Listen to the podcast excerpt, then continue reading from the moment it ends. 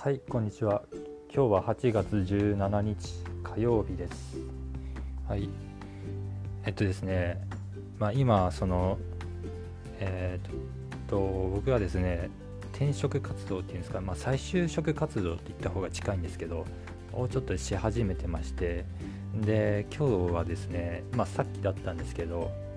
あの転職エージェントさんと面談があったんですね。でその時こう思ったっていうかまあ転職エージェントの方がこうアドバイス的なことで言われてたんですけど言ってたんですけどまあ結構多くの人がですねその求人票を見ながらこうこれいいかなとかあれいいかなみたいななんかうんぬんこう迷ってる人が多いと言ってたんですね。でもそうじゃなくてもうその迷いはそこでやるんじゃなくて内定をもらってから悩めと。その悩みは内定の後のまで後ろ倒しにしなしなさいって言ってたんですね。あもうそれ聞いてもまさしくそうだなと。でまさしく自分がその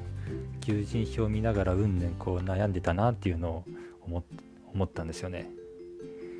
これってまあある意味、まあ、転職の心得ですよね。まあそんなもん知ってるよっていう人もいるかもしれないですけどまあこれは聞いてああまあ確かにそうだなと思いました、うん、まあね求人票を見ながらねは内定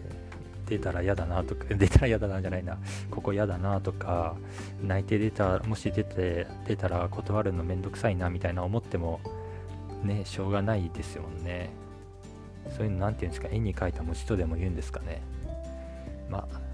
そういう悩みは全て内定出た後にしろと。いうことで。まあいい話を聞けたなと。